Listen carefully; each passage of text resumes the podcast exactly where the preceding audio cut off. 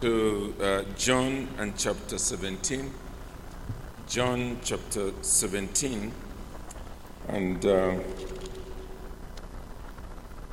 we're really drawing fairly close to the end of this chapter. Um, let's read from uh, verse 20 as we continue in uh, a series of messages in the upper room discourse, the Lord's upper room discourse. Um, verse 20 is right in the heart of the prayer of our Lord Jesus Christ. We have said before, remember that the first five verses he prays for himself. Uh, the second section from verse 6 to verse 9 where we are beginning to, rather 19, we'll begin to read from, he is uh, praying for the apostles who were with him on earth, the ones he was teaching regularly. And then from verse 20 downwards, is now praying for the church universal. He's praying for all those who would believe in him. He's praying for all the elect of God and that includes you. So even as we read these words, remember the Lord Jesus Christ now is praying for you. John 17 and verse 20.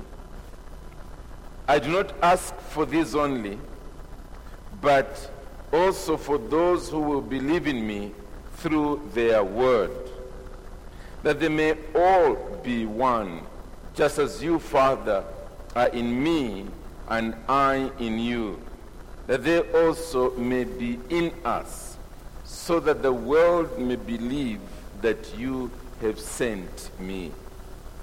The glory that you have given me, I have given to them, that they may be one even as we are one. I in them, and you in me that they may become perfectly one, so that the world may know that you sent me and loved them, even as you have loved me.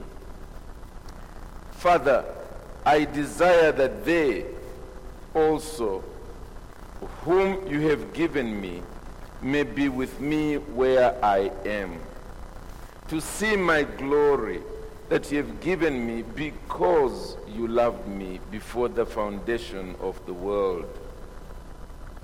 O righteous Father, even though the world does not know you, I know you, and these know that you sent me. I made known to them your name, and I will continue to make it known that the love with which you have loved me may be in them and I in them. Well, as we've been looking at these words and slowly drawing to the end of uh, this high priestly prayer of our Lord, uh, we, we have, first of all, just paused to drink in the thought that Jesus prays for me. And as I have said to you before, I draw encouragement, and I'm sure you do as well, when someone says, I am praying for you. Uh, sometimes it's, it's, it's almost embarrassing because you can't repeat the same words to the person who has said that to you. I wish everyone that says that to me, I could say, Yes, I'm doing the same also. But you still draw encouragement when someone says that to you. I am praying for you. And that's what Jesus has done here.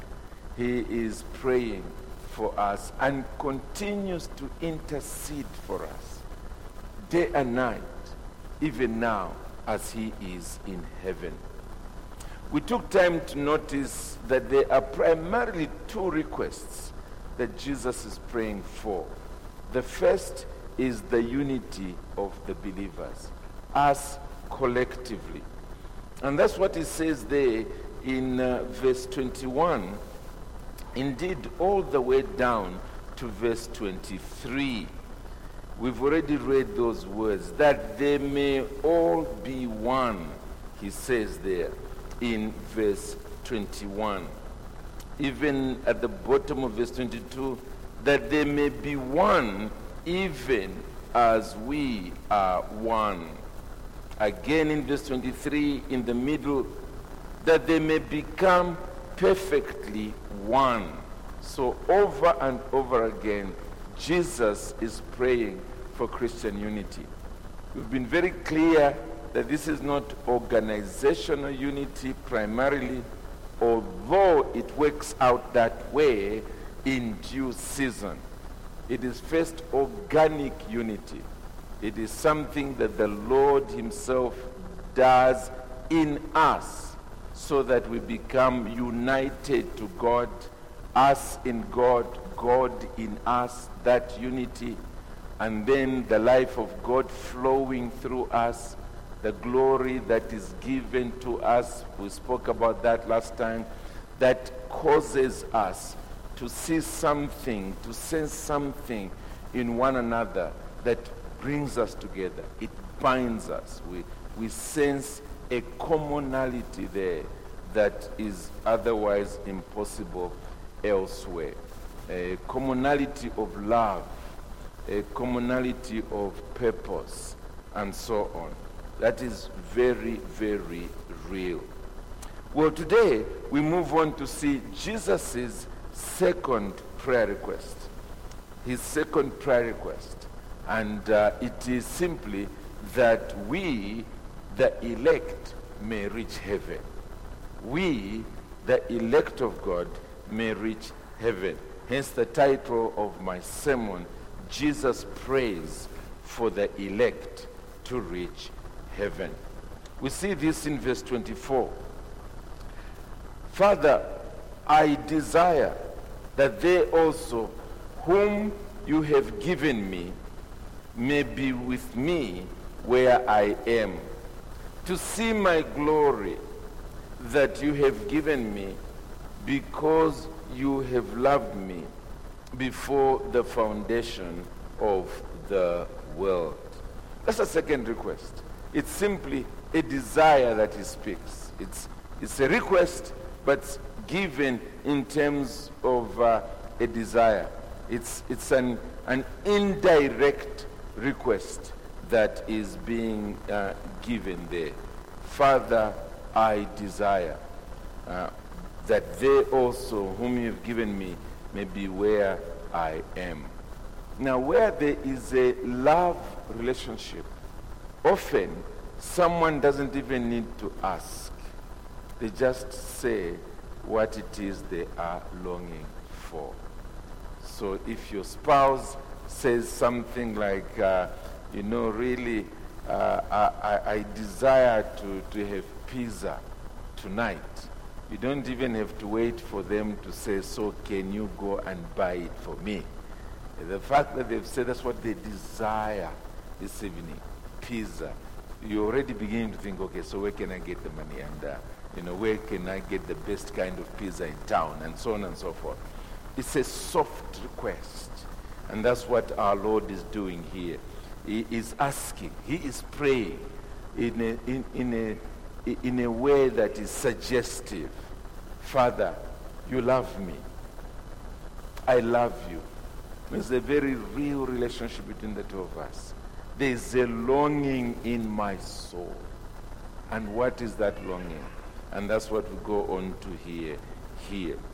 First of all, it is for the elect of God that they might be where Jesus is. He uses the phrase that those, that they also, whom you have given me, those whom you have given me. Now, that's a phrase that is going all the way back to verse 2 in chapter 17 and verse 2, Jesus put it this way. I begin with verse 1.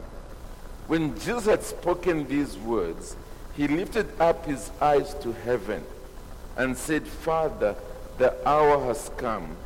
Glorify your Son, that the Son may glorify you. Since you have given him authority over all flesh, and then to give eternal life to all whom you have given him. So, whereas Jesus is in control of the entire universe, he does not give eternal life to anybody in the entire universe. He gives eternal life only to those whom the Father has given to him. And we refer to them as the elect of God. It goes on to show that there is this profound unity, not only between Christ and the Father, but also between Christ and those whom the Father has given to him. That even as he was going to the cross to go and die, he wasn't dying for empty seats in heaven so that the, the clever ones, before they die, would quickly jump onto those seats before the seats get filled up. No. He had you in mind. He, he loved you and gave himself for you. I say that again. He loved you and gave himself for you. Part of it was this same longing that you, that the Father gave to him, may be with him in glory. He, there is a genuine attachment. There is a genuine longing. The moment the Father in eternity, as we shall see in a moment, gave them or gave us to the Father, to the Son, the Son loved us. The Son loved us. And so, even as He came on earth, He was moved by that same love. And now, here, He is speaking about the longing that He has for those who have been given to Him by the Father, those who are the elect. And what is it that He is longing for? Well, here it is. Father, I desire that they also, whom you have given me, may be with me where I am. There are actually two requests in those words, but they are intricately connected. First of all, that they may be where I am. That's the first. That they may be where I am. And secondly, that they may see my glory that you gave me before the beginning of time, because you loved me before the foundation of the world. First of all, that they might be with me. This is a, a fairly awkward way of speaking when Jesus is still on earth.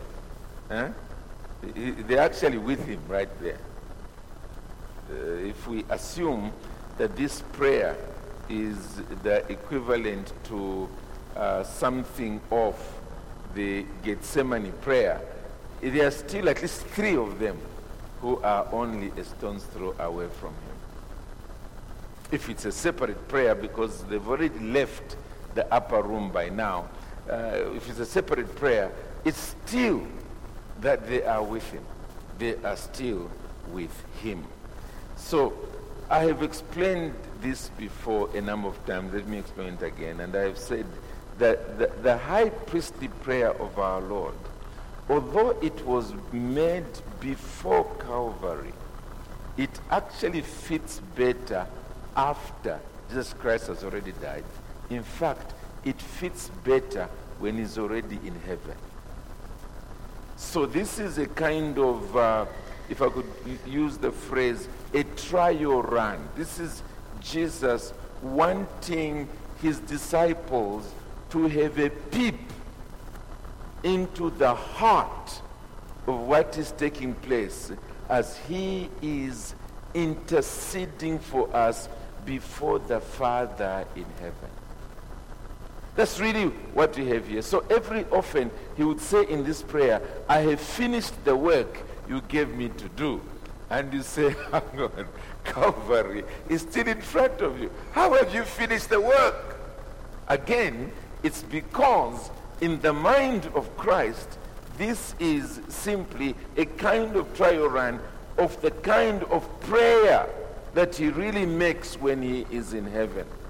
He, in heaven, he is basically praying for us based on the fact that he has lived and he has died for our sins. So, if this is confusing you a little bit, understand it that way. He is praying to the Father as the eternal Son of God. And in his own mind, he has already gone through Calvary. He has already gone through the resurrection. He's already gone through the ascension. He is literally at the right hand of the Father.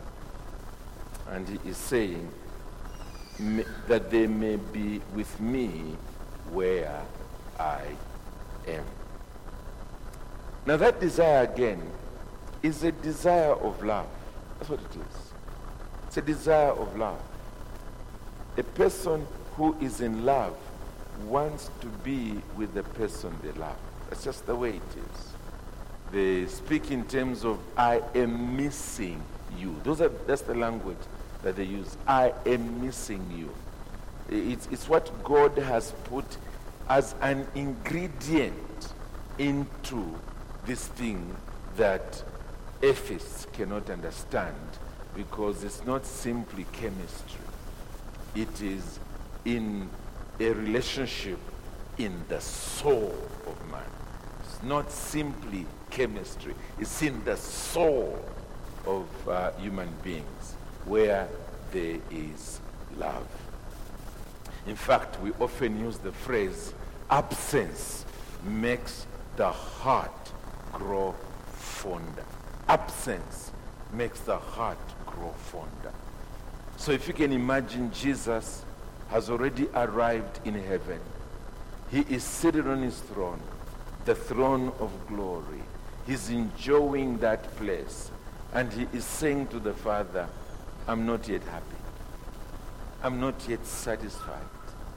I will only be satisfied when those whom I have set my affections upon are with me. That's when I will truly be satisfied. So again, it's an act of love when he speaks this way. But again, that's only one side. The other is that they may see my glory that you have given me because you loved me before the foundation of the world. First of all, just this aspect of that they might see my glory. It, it's, a, it's a restored glory. Let's go to the beginning of the prayer again. But this time, verse 5. Verse 5. Uh, uh I'll begin with verse 4. I glorified you on earth, having accomplished the work that you gave me to do. And now, Father, glorify me in your own presence with the glory that I had with you before the world existed. So it's a restored glory. It's a glory that, in terms of the Son of God, the, the Word, he had had this glory for all eternity past. But now, having added the human nature to his person, the human nature is yet to experience that glory. And therefore, in that sense, he is saying, You have now given me this glory, assuming he's now arrived in heaven. And then he is saying, I want those whom you have given me to see this, to see this glory that I have. Now, in a sense, the disciples had already seen this glory. They had. Let's, let's go to the first chapter of this same book, John chapter 1. John chapter 1 and verse 14. John chapter 1 and verse 14. The Bible says there, and the Word became flesh and dwelt among us, and we have seen his glory. Glory as of the only Son from the Father, full of grace and truth. So John is saying here that even when he was already on earth, we, we could see that this was no ordinary man. We could see that there was divinity in, in him. We can see, we could see that we are dealing here with God in human flesh. We beheld his glory. How? How do you see glory in a baby that is born to a carpenter and his wife? Lowly people. How do you see glory in one who is uh, in a cow shed, uh, being laid down in a, a feeding trough of a cow? How do you see glory in him?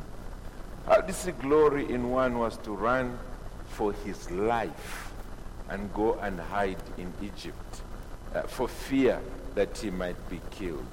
How do you see his glory? How do you see glory in one who uh, walks with you around the Middle East, around Galilee? How do you see glory in one who, when you reach your destination, he has to have his feet washed, just as you also have to have your feet washed. How do you see glory in somebody who is beaten up, beaten up, beaten up to a pulp, and finally crucified? How do you see his glory? Well, I think, first of all, they saw his glory in the miracles he did. The miracles he did. Uh, the miracles Jesus did were an outflow of his who he was. There was no um, acrobatic activities where somebody is really praying and going from one end to the other and so on and, and finally hoping something is going to happen. No. Look very quickly at chapter 4. John 4.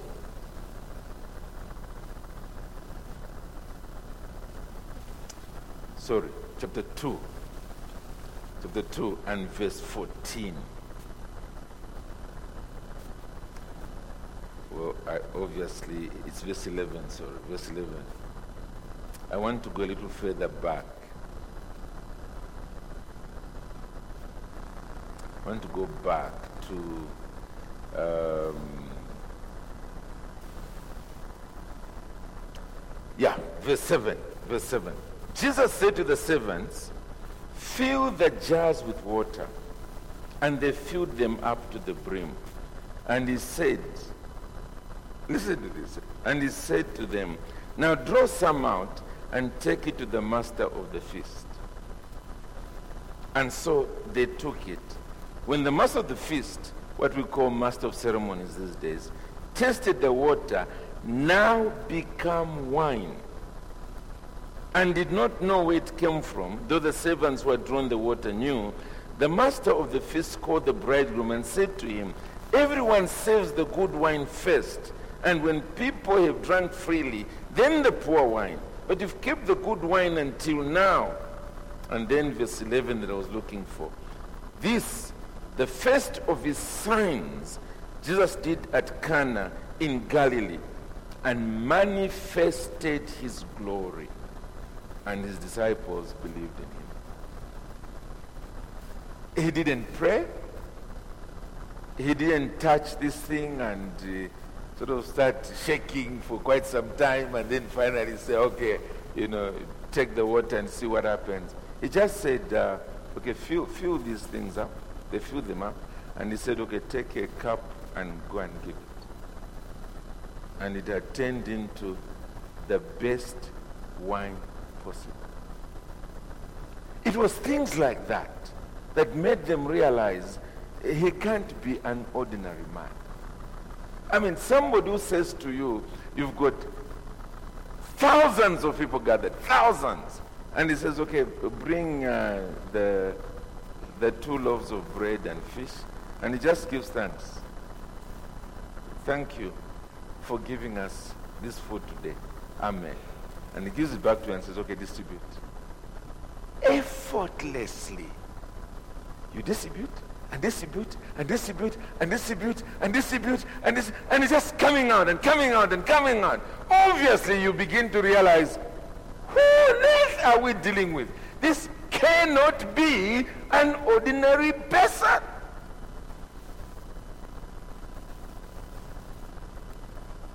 Somebody who puts you in a boat and says, okay, go ahead, I'll, I'll catch up with you. And then off you go on a boat. And then, while you are struggling with the wind in your boat and everything else, he, he just comes walking. just walking on water, effortlessly. He's not even trying to, to say to you, look at what I can do, look at what I can do. No, it just comes. The way you, you, you walk to a car and open the door to, to, to come in. It, it, it, obviously, it blows your mind. Who can do, do a thing like that? Or when you are in a boat and the boat is really be almost capsizing or being filled with water because of a storm, all he does is he, he says to, to the wind, shut up. That's it. It shuts up. I mean, surely, it won't be long before you start whispering to one another, guys, this is not one of us. It's not one of us. He is special. He is unique. And that's what they're saying here. We, we saw his glory. We saw. In fact, on one occasion, he took a few of them up to pray on a mountain. And as he was there, he suddenly changed, changed, and began to glow like the sun. Began to glow like the sun. And obviously, they began to realize there is something glorious about this being. And then as they found out, Moses showed up, Elijah showed up, they spoke among themselves, and, and from there, he was back to normal and began to relate to them, saying, Don't tell anybody about what you just said. They beheld his glory. But what Jesus is praying about here it is, something much more than that. It is his glory in its unveiled splendor. It is his glory as he is seated on the throne. No doubt his own appearance is now shining like the sun in its full noonday strength you know, glory is much more than that. Glory is even the, the ambience that is around him. When, when, when you enter into his office, and then you see the, the number of attendants that are around him, the, the, the aesthetics that surround his seat. He is on the throne of the entire universe. A, a rainbow sacred throne surrounded by thousands upon thousands and 10,000 times 10,000 angels in holy adoration. You, you, you look at that and you say, what we saw is nothing, nothing. What a glorious being he is. But this is not just to show off. This is to say, this is our bridegroom. This is the new station we have been invited into. This is our home. This is the final victory. This is where we belong. I want those that you have given me to be with me where I am and to see my glory. That's true love. That's true love from our Savior. It's what children's stories, bedtime stories are made of. When the knight, first of all, hides who he really is. The prince, perhaps let's use that word, hides who he really is and comes appearing as though he's just one of us, one of us.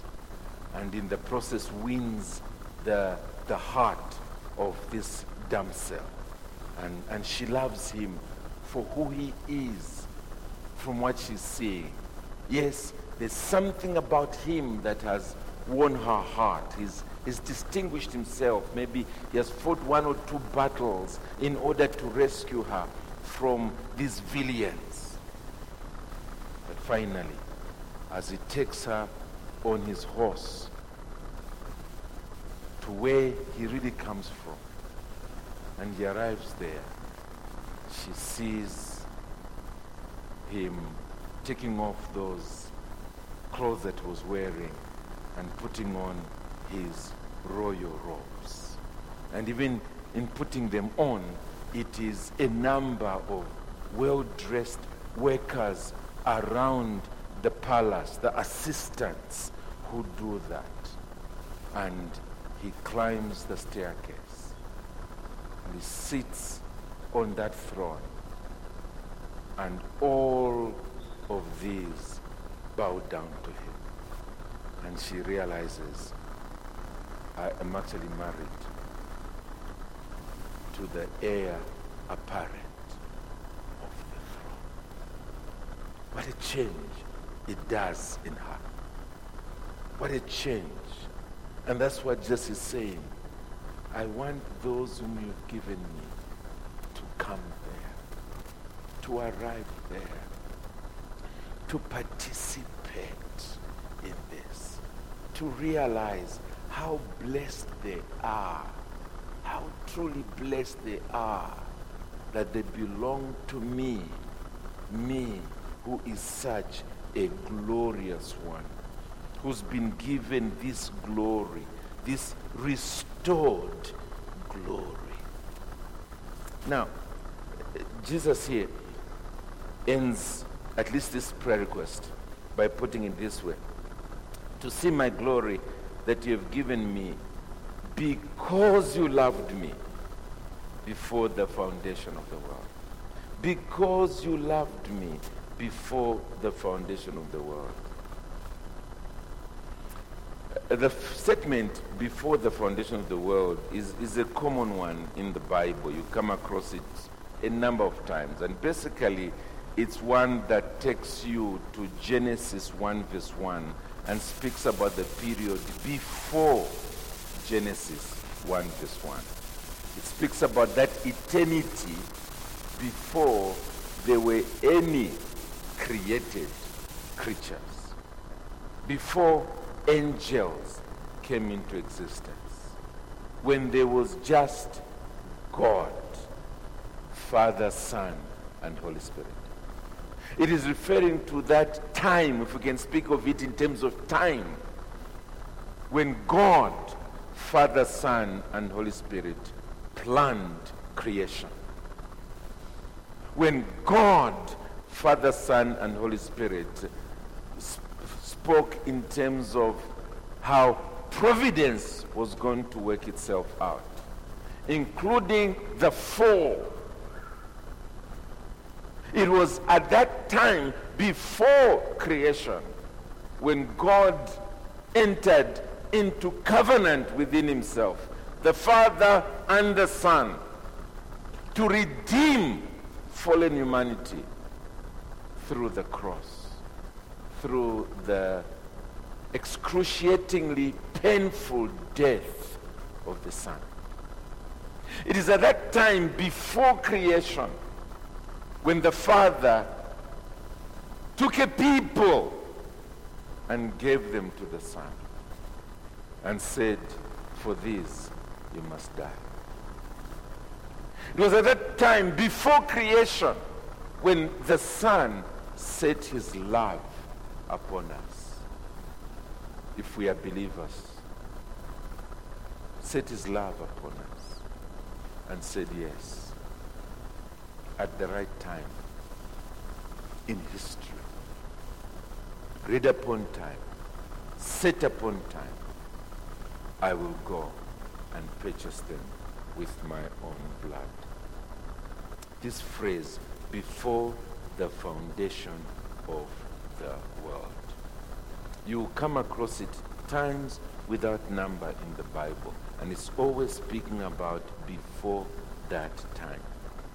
In our text on this occasion, the, the main idea there is that God the Father loved the Son. Which shouldn't surprise us because the, the very idea of love can only be well understood when you bring God into the picture. And he's saying here, because you loved me. This is the purest love. The Bible speaks of God as God is love. Love is not God, but God is love. It's, it's the purest form of love. But here, we're also speaking about it is of an infinite measure. An infinite measure. You cannot think about God without thinking of Him immersed into this love. The Father loves the Son. Yes, the Son loves the Father as well. But the Son right now is meditating on this. That I enjoyed glory before creation came. And part of it was because the of the Father's love. And I'm going to enjoy glory after this life exactly for the same reason. Because that love of the Father for the Son has never diminished. Never. Whatever I can think about in terms of love, put it to the infinite degree. That's how the Father loved the Son before the foundation of the world. Now, two things there. First of all, this is what makes Calvary mind blowing. Mind blowing. That the Father should take his darling, the darling of God, the darling of heaven, and have him crucified for rebels. For rebels. That obviously says he loves us too. He loves us too. It, it's, it's what the Bible refers to as agape, a love in spite of, a love that is determined in the will. It is not a marital love alone, which is normally referred to in Greek as eros. It is not a brotherly love, which in Greek is referred to as adelphos. This is agape that is given to us. Agape. And Jesus has spoken about it in verse 27, rather 23. I in them and you in me, that they may become perfectly one. Listen to this. So that the world may know that you sent me and loved them even as you have loved me. Now that's incredible. That's incredible. I've used the illustration before of uh, you imagining yourself that you were a, a railroad worker, a person who changes gears so that the the bridge, the trough bridge can close and then a, rail, a, a train passes through. Otherwise, it will plunge into uh, a river uh, or wherever that open space is. And you take your son, your only son, whom you love, to borrow the words of God to Isaac, I mean to Abraham about Isaac, and you take him to work that day and as you are working, you fall asleep. When you wake up, what makes you wake up is the train is coming. And as it is coming, you know exactly what you ought to do. Change gears.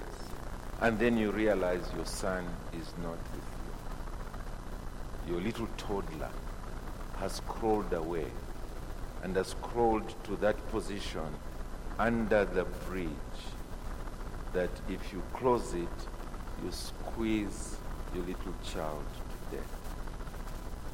If you run to try and save your child, it will be too late. The train will plunge into the river. And then you are told that actually it's rebels who are in that train. That it's uh, the Al Shabaab the Al Qaeda. Uh, I was going to throw in Vladimir Putin, but I won't. Let's use someone who's already died. Hitler. Okay, throw him in. And so forth. You know, all the bad guys. Obviously, you go and rescue your son. Obviously. But what God did is he loved those same rebels and sinners. And he closed that gift and heard his own son cry, My God, my God, why have you forsaken? The same one that he loved infinitely, infinitely. Why? Well, because this God had also now set his affections on you and me, the elect. It blows our minds to think that God can love me like that. But that's exactly what he has done.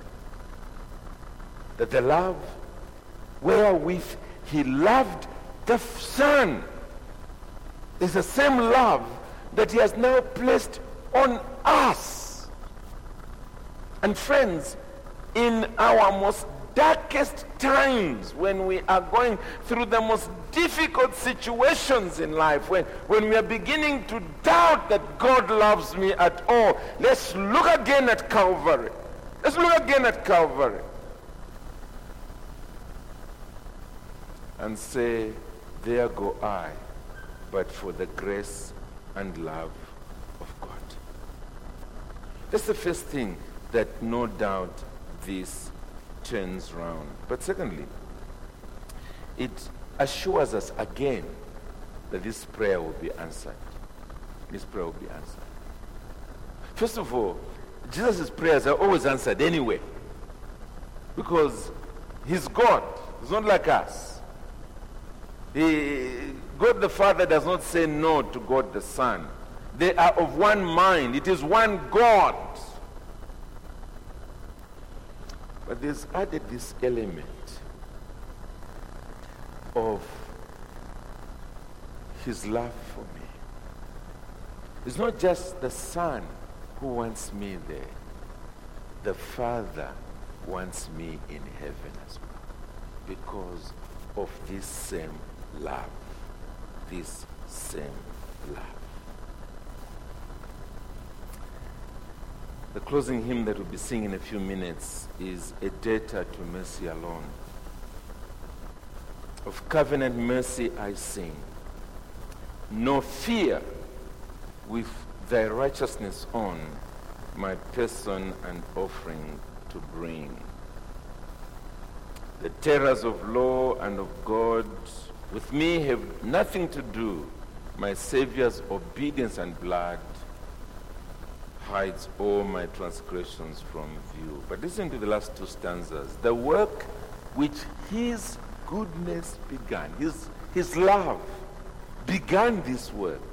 The arm of his strength will complete. His promise is yea and amen, and never was forfeited yet. Things future, no things that are now, not all things below or above can make him his purpose for God or sever my soul, listen to this, from his love. From his love. Nothing. There is an infinite love within the Godhead and in us being elected and being given to the Son and the Son dying and all that, it is an act of love. The love wherewith the Father loved the Son, he has given it to us. Hence, the last stanza, my name from the palms of his hand, eternity will not erase.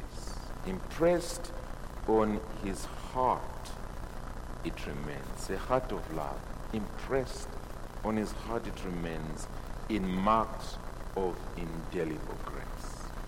And thus Augustus top lady goes on to say, Yes, I to the end shall endure, as sure as the earnest is given. And what is the earnest is what we're learning together in um, chapter 1 of Ephesians.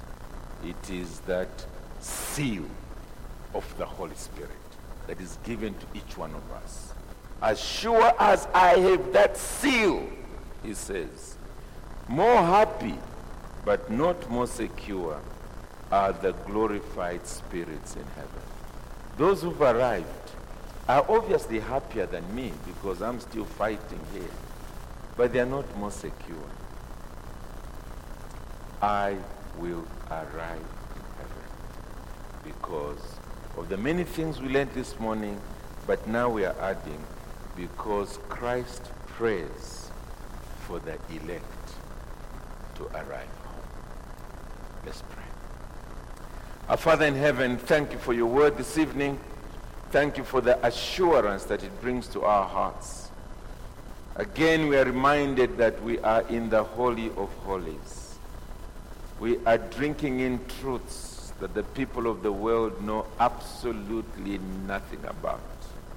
All they think is that we have a philosophy of life that we are trying to, to uphold, often in fits of hypocrisy.